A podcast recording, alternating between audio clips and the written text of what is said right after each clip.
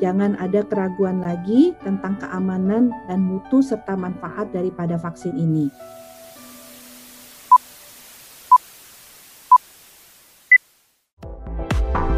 You're listening to KBR Prime, podcast for curious mind. Enjoy. Podcast AADC. Podcast AADC. Ada apa dengan COVID-19? Segera dimulai. Pastikan perangkat audio Anda terdengar jelas.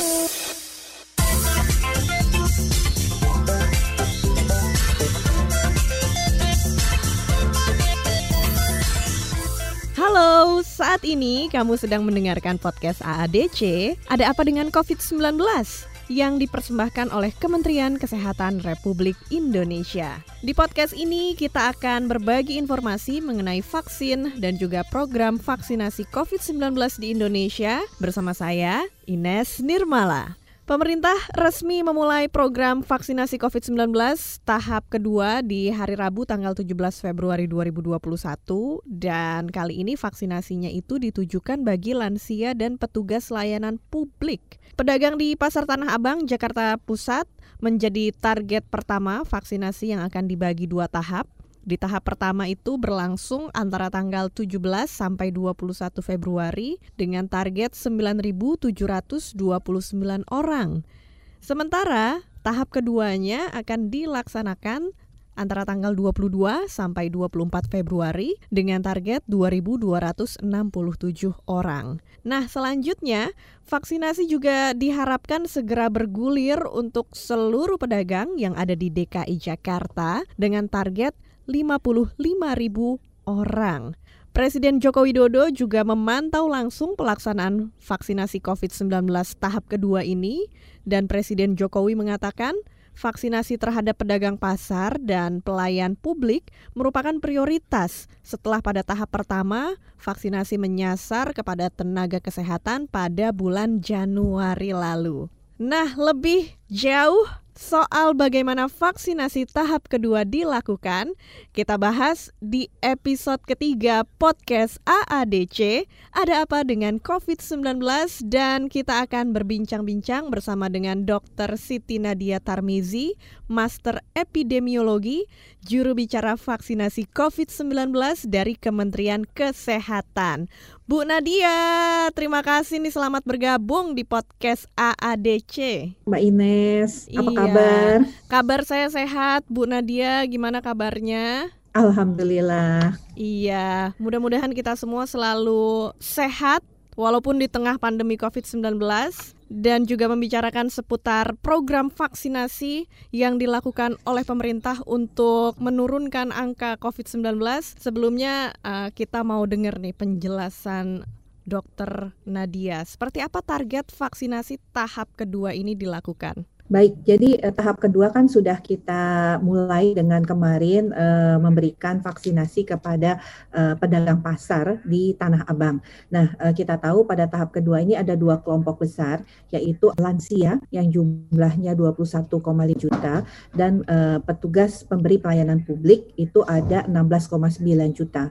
Untuk petugas pemberi pelayanan publik ini eh, macam-macam nih Mbak Ines ya, mulai hmm. dari tentunya guru, uh, atau kita sebut tenaga pendidik, kemudian pedagang pasar, ya, kemudian uh, tokoh agama dan penyuluh agama, ya, kemudian pekerja transportasi publik, kemudian ada pekerja pariwisata, juga ada teman-teman media loh, walaupun yeah. masih terbatas ya, kemudian ada TNI, eh, ASN, pejabat negara ya dan juga kementerian dan lembaga serta wakil rakyat. Ini yang menjadi sasaran tahap kedua ini. Ya, dan sampai kapan penerimaan vaksin COVID-19 ini ditargetkan dan juga uh, berarti itu semuanya sudah mencakup para tenaga pelayan publik ya, Bu ya? Ya, jadi memang uh, ini uh, untuk pemberi pelayanan publik ya. Jadi memang kalau ASN mungkin tidak semuanya, TNI Polri juga tidak semuanya, uh, karena kita akan lakukan secara bertahap. Tentunya uh, yang ingin kami sampaikan sambil kita memulai vaksinasi untuk Tahap kedua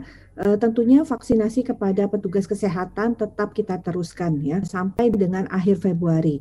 Jadi kami mengharapkan petugas kesehatan yang sempat tunda ataupun batal vaksinnya karena kriteria kesehatan saat ini sudah bisa kembali lagi menyesuaikan untuk kemudian mendapatkan vaksinasi. Iya Bu, karena memang para tenaga kesehatan adalah garda terdepan dan mereka juga uh, menjadi sasaran vaksinasi di tahap pertama.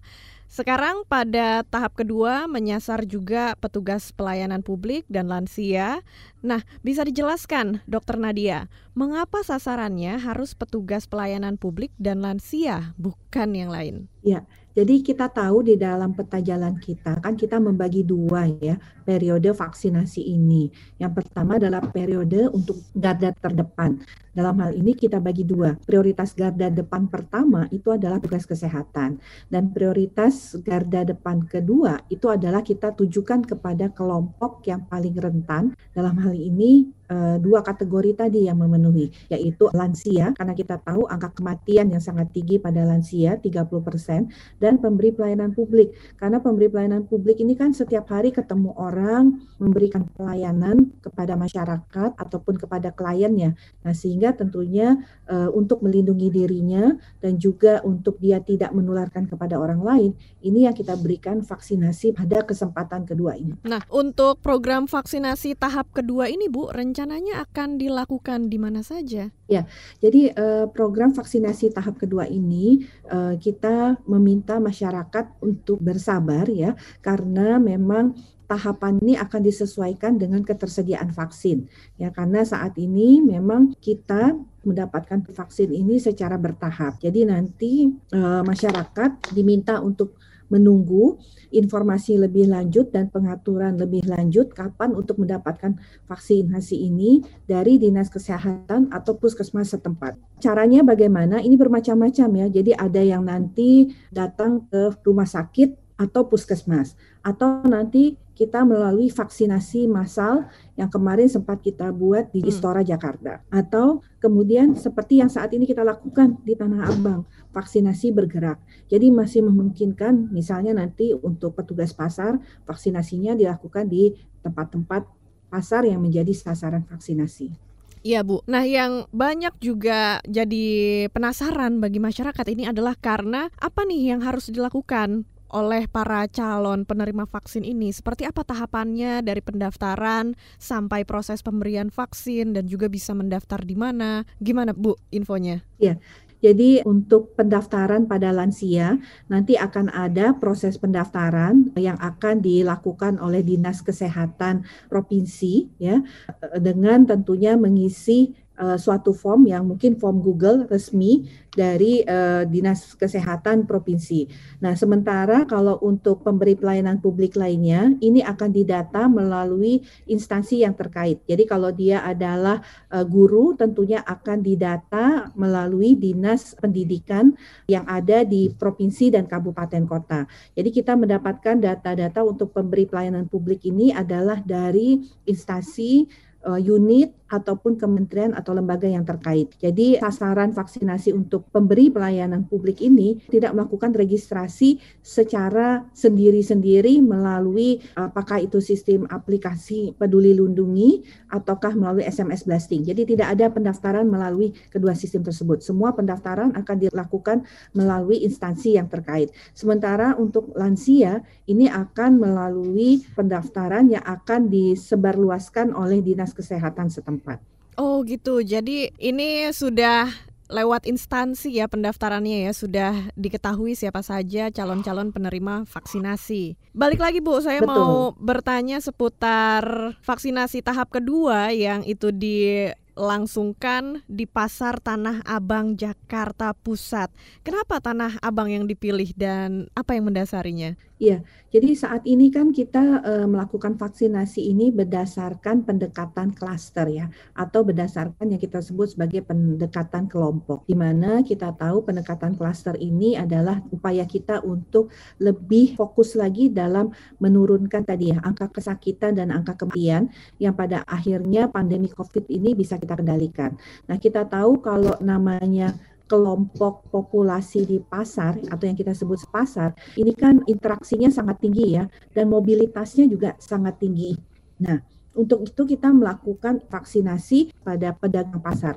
Pertama tadi alasannya adalah interaksi tinggi, mobilitas tinggi, dan kita tahu Tanah Abang adalah pasar terbesar di Asia Tenggara. Sehingga ini memang menjadi sasaran yang sangat tepat untuk kita bisa memutuskan rantai penularan. Ya, berapa banyak keseluruhan orang yang divaksin di hari pertama pada Rabu kemarin ya di pasar Tanah Abang yang merupakan pasar terbesar di Asia Tenggara, Bu?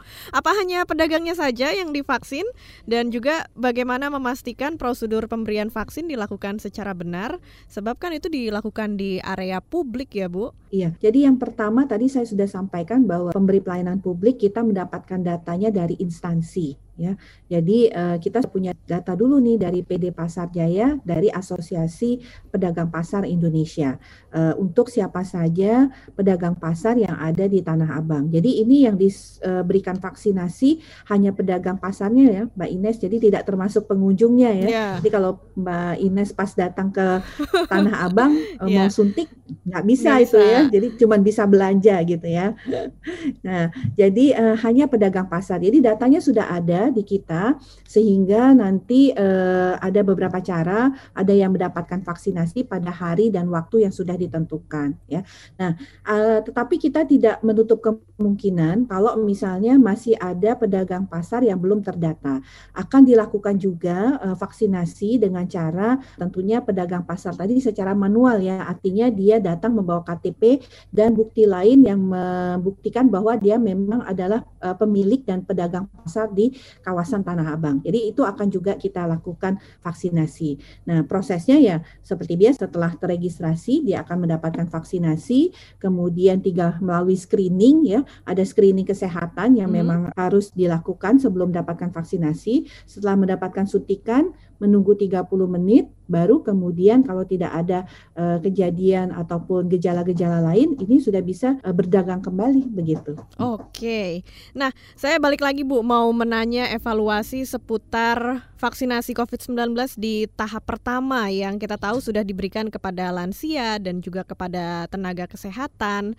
Bisa dijelaskan kepada masyarakat Dokter Nadia bagaimana reaksi dari para nakes dan juga lansia yang sudah pernah disuntik vaksin apakah ada KIPI atau kejadian ikutan pasca imunisasi? Ya, jadi kalau untuk tenaga kesehatan ya saat ini sudah kurang lebih 1,2 juta yang mendapatkan vaksin uh, dosis uh, pertama dan sudah ada sekitar 600 ribuan yang mendapatkan dosis kedua. Nah, sementara kemarin uh, di Pasar Tanah Abang itu ya hari pertama kita ya. sudah memvaksinasi 1.400 pedagang pasar dan di hari kedua itu sudah mencapai uh, kurang lebih sama 1.400 150 pedagang pasar ya yang kita berikan vaksinasi. Nah, sampai sejauh ini dari eh, mereka-mereka yang sudah mendapatkan suntikan pertama maupun suntikan kedua, ini tidak ada uh, laporan terkait kejadian efek samping yang uh, berat. Rata-rata pada saat 30 menit setelah penyuntikan semua sudah bisa kembali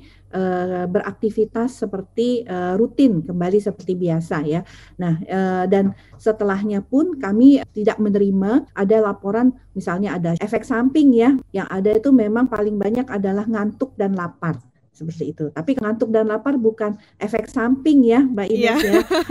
Ada juga yang melaporkan bahwa sedikit kemerahan atau gatal-gatal, tapi kemudian ada yang juga merasakan ada demam sedikit, tapi setelah besok harinya keluhan itu semuanya menghilang. Wah, jadi uh, memang bisa dibilang tidak ada masalah pasca vaksinasi ini ya, Bu ya. Betul, dan ini sesuai juga dengan hasil uh, uji klinis tahap 3 yang kita dapatkan dari Bandung bahwa Sinovac ini sangat aman karena gejala ataupun efek sampingnya sangat-sangat ringan. Iya, kalau ngantuk dan juga lapar itu udah sehari-hari ya Bu ya. nah, terkait dengan vaksinasi yang sudah dilakukan kemarin kepada nakes, apakah ini juga sudah menunjukkan tren penurunan yang terinfeksi COVID-19? Mungkin terlalu dini kita melakukan analisanya ya. E, tetapi e, penurunan kasus COVID-19 yang belakangan ini kita lihat lebih banyak karena beberapa regulasi-regulasi terkait PPKM baik PPKM yang kemarin dua kali kita laksanakan maupun PPKM mikro yang juga saat ini sedang kita laksanakan ya. Jadi untuk vaksinasi sendiri kita tahu bahwa antibodi itu baru akan terbentuk setelah penyuntikan kedua 28 eh, hari minimal ya. Jadi setelah penyuntikan kedua antibodi di dalam tubuh kita uh, untuk virus COVID-19 itu 28 hari kemudian nih baru terbentuk. Jadi penurunan kasus COVID-19 kemungkinan besar ini tidak karena vaksinasi ya. Karena vaksinasi ini pertama baru terbatas pada petugas kesehatan dan yang kedua adalah vaksinasi ini jumlahnya baru pada sekitar satu setengah juta orang ya. Jadi masih cukup jauh untuk kita bisa mencapai tentunya kekebalan kelompok yang diharapkan. Nah yang kedua menurut kami bahwa penurunan kasus ini lebih banyak karena penerapan dari pembatasan uh, kegiatan masyarakat yang sudah kita lakukan. Baik, itu artinya kita semua juga harus terus mematuhi protokol kesehatan ya Bu walaupun sudah ada beberapa yang mendapat suntikan vaksinasi COVID-19. Terakhir, Dokter Nadia, apa pesan Anda dan juga harapan terkait program vaksinasi COVID-19 khususnya untuk tahap kedua ini? Baik, eh, yang pertama adalah kami menghimbau masyarakat khususnya uh, yang menjadi sasaran di tahap kedua ini adalah para lansia dan juga uh, petugas pemberi pelayanan publik untuk pada waktunya menerima vaksin untuk segera menerima vaksin ini untuk dirinya. Jangan ada keraguan lagi tentang keamanan dan mutu serta manfaat daripada vaksin ini. Yang kedua adalah pada pemberian vaksinasi tahap kedua ini kita akan melakukan secara bertahap sehingga tentunya sasaran tahap kedua ini baik lansia maupun pemberi pelayanan publik tidak perlu melakukan pendaftaran melalui sistem aplikasi tapi akan ada uh, sistem pendaftaran yang akan disampaikan oleh Dinas Kesehatan melalui Dinas Kesehatan khususnya untuk para lansia. Sementara untuk pemberi pelayanan publik ini sudah dilakukan pendataan sebelumnya. Nanti pada saatnya akan diumumkan kapan waktu pemberian pelaksanaan penyuntikan ini kepada uh, Bapak Ibu sekalian. Jadi uh, harap bersabar menunggu sesuai dengan eh, tahapan-tahapan uh, waktu pemberian vaksinasi. Dan yang terakhir tentunya tetap menjalankan protokol kesehatan karena kita ini masih dalam situasi pandemi walaupun kita sudah mendapatkan vaksinasi. Iya baik, Dokter Siti Nadia Tarmizi sudah hadir di podcast AADC dan memberikan penjelasan kepada kita seputar program vaksinasi COVID-19 tahap kedua. Mudah-mudahan informasinya bermanfaat untuk semua yang mendengarkan podcast ini dan juga kita terus dukung pemerintah untuk Indonesia segera keluar dari pandemi COVID-19. Untuk informasi resmi seputar COVID-19, Anda juga bisa menghubungi hotline di 119 extension 9 dan untuk informasi kesehatan lainnya, Anda dapat follow Twitter at Kemenkesri atau radiokesehatan.kemkes.go.id. Terima kasih juga untuk Anda semua yang mendengarkan podcast AADC Ada apa dengan COVID-19? Untuk ide dan masukan silahkan email ke podcast at kbrprime.id dan tulis di bagian subjek podcast AADC. Jangan lupa untuk ikuti juga podcast yang cocok untuk curious mind Anda di kbrprime.id atau platform mendengarkan podcast lainnya. Ikuti kami juga di kbr.id di Instagram dan sampai jumpa di episode selanjutnya. Podcast AADC Terima kasih telah mendengarkan podcast AADC. Ada apa dengan COVID-19? Nantikan episode selanjutnya. Dipersembahkan oleh Kementerian Kesehatan Republik Indonesia.